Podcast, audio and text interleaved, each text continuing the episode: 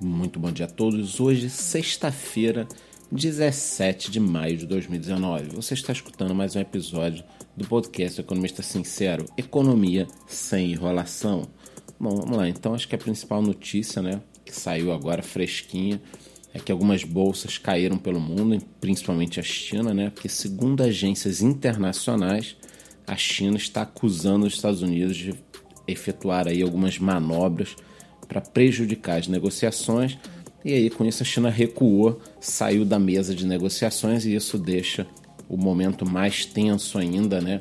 E eu já falei para vocês, enquanto essa situação não for resolvida, os mercados internacionais vão ficar aí meio no vermelho, vão ficar numa situação complicada. Isso lá fora, né?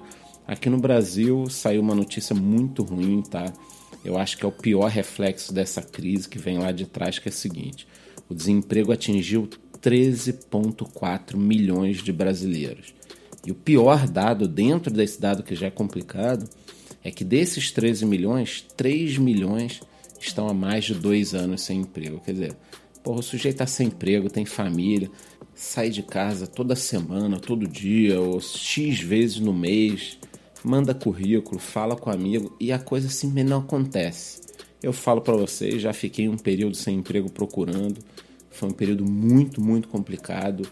É, hoje em dia você manda muito e-mail, né? E as coisas não acontecem. E olha, é uma situação horrível. Então eu fico imaginando o cara que é um pai de família com duas, três crianças e a esposa trabalhando para segurar tudo, ou o contrário, ou o cara trabalhando e a esposa não consegue porque teve um filho e também ninguém quer contratar. Quer dizer, esse é o pior, né, é, consequência de toda essa crise.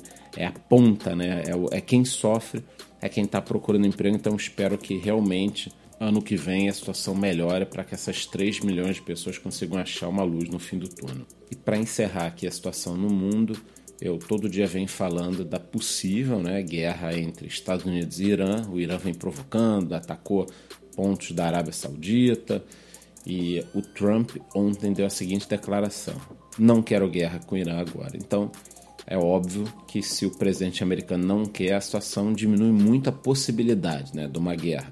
Até porque teria que ver quais aliados estariam próximos aos Estados Unidos.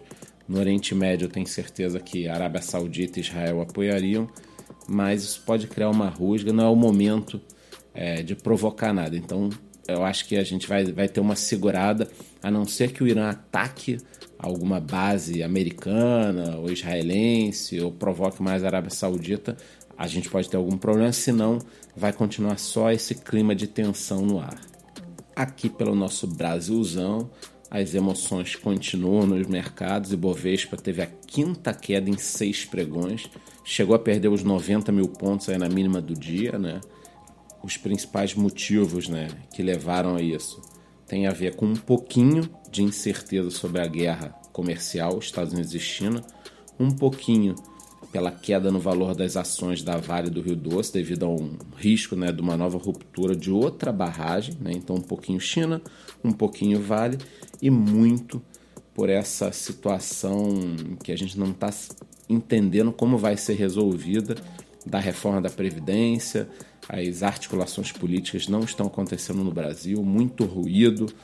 Então, eu acho que desses três fatores, no Brasil, essa queda da Ibovespa está totalmente vinculado a isso. Enquanto a situação brasileira não for resolvida, não parar esse ruído, óbvio que a imprensa embaralha tudo, né? Então, ela não quer permitir que a coisa se resolva e o ruído ele é potencializado. Eu não estou tirando a culpa do governo, não. O governo tem muita culpa, mas é, tem muita gente trabalhando para que nada é, dê certo. E isso fez também com que é, ainda não chegou nem no dia 20 de maio e os estrangeiros já sacaram quase 4 bilhões. Né? Tá todo mundo tenso. A minha opinião é a seguinte: também é uma situação muito fácil de ser resolvida. Aprovando a reforma da Previdência, aliás, não precisa nem aprovar. Quando a gente tiver uma sinalização, tiver reunião, tiver aquela coisa de coalizão, já eu acho que a bolsa já vai sentir, o dólar também já vai recuar. Por enquanto, com essa situação nebulosa, não adianta você olhar às vezes para uma ação que você comprou, para um fundo que você comprou, aquilo ali está caindo e você acha que a empresa ficou ruim, que o gestor ficou ruim. Não tem nada a ver com o gestor e com a empresa. Né? O dinheiro ele sai pela mesma porta que ele entra. Então, se uma empresa subiu muito porque muita gente colocou dinheiro, é óbvio que o valor daquele ativo vai cair porque as pessoas estão retirando o dinheiro. Isso é uma conta muito simples. Então, é um momento de calma, é um ótimo teste para quem entrou agora nos mercados, uma experiência e tal. Você olhar o gráfico, sentir, ver que aquele preço caiu, meu Deus, e agora aí daqui a pouco sobe e cai. Aí você vai aprendendo que funciona exatamente assim. Nada sobe para sempre, nem sobe em linha reta, nada cai para sempre, nem cai em linha reta. A não ser as ações da OGX que eu comprei. Aquilo ali caiu e nunca mais voltou. Mas tirando isso, normalmente, tá, meus amigos, a coisa costuma funcionar assim. E para encerrar aqui o mercado de criptomoedas, alta do Bitcoin deu uma respirada, ele chegou a bater ali os 8.500 dólares, recuou agora para 7.300 e aí também é um momento de pausa, porque você já não sabe se é uma respirada, né? se ele está ali só recuando para o pessoal realizar um pouquinho de lucro, se esse rally momentâneo parou. Mas estamos de olho e você vai se informar exatamente aqui no meu podcast, que volta na próxima segunda-feira.